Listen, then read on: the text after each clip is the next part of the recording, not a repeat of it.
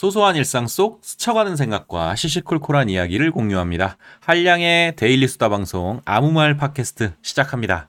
안녕하세요. 반갑습니다. 한량의 아무말 팟캐스트 진행자 한량입니다. 오늘은 여행 이야기 해보겠습니다. 여러분은 여행지가 결정되면 가장 먼저 고민하는 것이 무엇인가요? 거기 가서 뭐 하지? 어떤 항공사가 저렴하지? 언제 가야 하지? 같은 고민들이 마구마구 떠오르는데요. 그 중에서도 우리를 깊은 생각에 빠뜨리는 고민이 있습니다. 바로 이번 여행은 누구랑 가지? 입니다. 물론 가정을 가지고 계시거나 애인이 있는 분들이라면 이 질문의 답은 참 쉬울 겁니다. 당연히 소중한 가족이나 애인을 염두하실 텐데요. 하지만 저처럼 친구도 없고 가족들과 그리 친하지 않은 사람은 항상 누구랑 여행을 함께 할지 가장 큰 고민입니다. 저는 개인적으로 여행의 성패는 여행 그 자체가 아닌 함께하는 사람에 의해 결정된다고 생각하는데요. 그래서 오늘은 여행을 누구랑 갈지에 대한 이야기 해보겠습니다. 첫 번째로 이야기해볼 여행은 혼자 떠나는 여행입니다. 저는 혼자 가는 여행을 좋아합니다. 나 이외에는 신경 쓸 게 없기 때문인데요. 다른 사람들과 시간을 맞출 필요도 없고 일정을 조율할 필요도 없고 취향을 고려해야 할 필요도 없습니다. 누구나 혼자 가는 여행에 대한 로망은 있습니다. 다만 혼자 가는 여행이 두렵거나 불안해서 도전하지 못하는 경우가 많을 텐데요. 혼자 여행을 한번 경험해보면 여러분도 그 매력에 빠지실 겁니다. 코로나 이전에 젊은이들 사이에 유행했던 배낭여행이라는 단어의 이미지도 혼자 배낭 메고 여행을 떠나는 느낌이잖아요. 뭔가 도전적이고 사서 고생하는 느낌은 강하지만 재미있을 것 같은 생각도 있고요. 걸어서 세계 속으로 같은 여행 프로그램을 보면 왠지 혼자 즐기는 여행의 편안함과 여유로움이 느껴지기도 합니다. 저는 개인적으로 혼자 떠나는 여행이 나를 성장시킨다고 생각합니다. 낯선 환경에서 새로운 도전의 기회를 주기 때문인데요. 특히 내 인생에 대한 복잡한 생각과 고민이 있을 때 혼자 떠나는 여행이 생각을 정리하는 데 도움이 되더라고요. 새로운 환경에서 다른 관점으로 문제를 바라보고 풀어볼 수 있어서 도움이 되는 것 같습니다. 혼자 여행을 가면 현지 사람들과 소통도 적극적으로 하게 되는데요. 이렇게 맺은 인연이 또 새로운 경험에 도움이 됩니다. 혼자 떠나는 여행의 가장 대표적인 단점은 외로움입니다. 여행을 하면서 내가 경험하고 깨달은 것을 함께 공감해 줄 사람이 없다는 것. 낯선 환경에서 유독 나 혼자라는 생각에 불현듯 외로움이 커지는데요. 그래서 저는 혼자 여행을 할 때는 꼭 일기 쓰기를 추천드립니다. 일기를 통한 나 자신과의 소통도 혼자 여행의 중요한 매력이라고 저는 생각합니다. 두 번째로 이야기해볼 여행은 단 둘이 떠나는 여행입니다. 여러분은 최근에 단 둘이 여행 갔던 적이 있으신가요? 그리고 누구와 여행을 가셨습니까? 저는 가장 친한 친구와 단 둘이 여행을 자주 가는데요. 이 친구와는 성향도 잘 맞고 서로 신경 쓰이게 하지 않아서 좋더라고요. 혼자 가는 여행을 즐기는 저인데도 불구하고 이 친구와의 여행은 꽤 즐거운 편입니다. 둘이 가는 여행은 혼자 떠나는 여행보다 다채로운 경험을 즐길 수 있습니다. 혼자서는 행동도 그렇고 활동의 반경도 제약이 많습니다.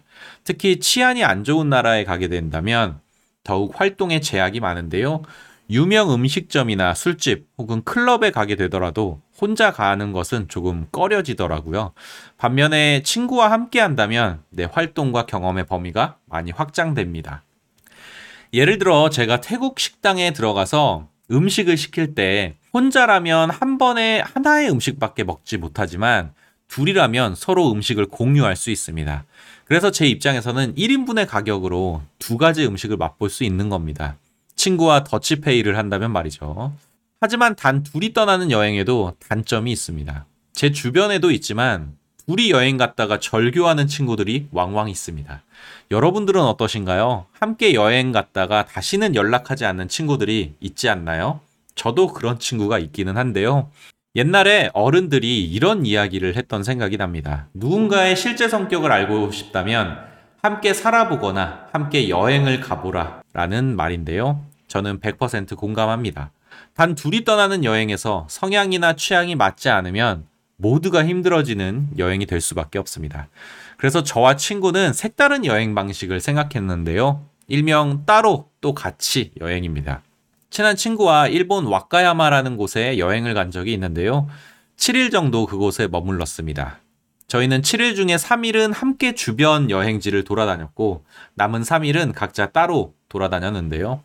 그리고 저녁에 숙소에 모여서 맥주 한잔하며 하루 동안 이야기를 나누는 겁니다. 저는 시골 식당을 찾아다니는 것을 좋아했고 친구는 시티를 돌아다니는 것을 좋아하는 성향이라 여행 후반부는 이렇게 따로 다녔던 겁니다. 그리고 이런 여행을 따로 또 같이 라고 이름 붙였는데요. 의외로 혼자 가는 여행과 단 둘이 가는 여행의 장점을 모두 다 즐길 수 있어서 좋은 방법이더라고요.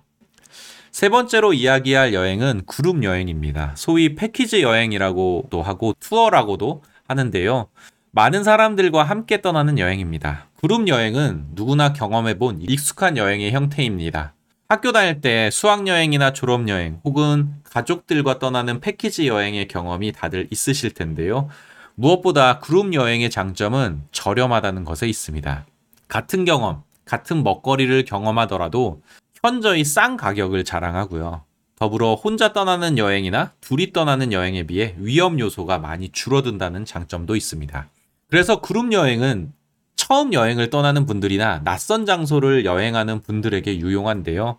여행 일정이나 스케줄이 다 짜여져 있기 때문에 원하는 여행 패키지를 선택하기만 하면 편하게 여행을 즐길 수 있습니다. 저는 호주에서 요트 세일링을 하기 위해 에얼리 비치에 머문 적이 있습니다. 요트 세일링은 처음 해보는 활동이었고 또 혼자서 하기에는 가격이 너무 부담돼서 일 박 이 일 요트 세일링 패키지에 참가했는데요. 생각보다 정말 좋았습니다. 세계 많은 나라의 사람들이 한 이십 명 정도 모였는데 남녀노소 나이를 불문하고 다양한 사람들이 섞여 있었습니다.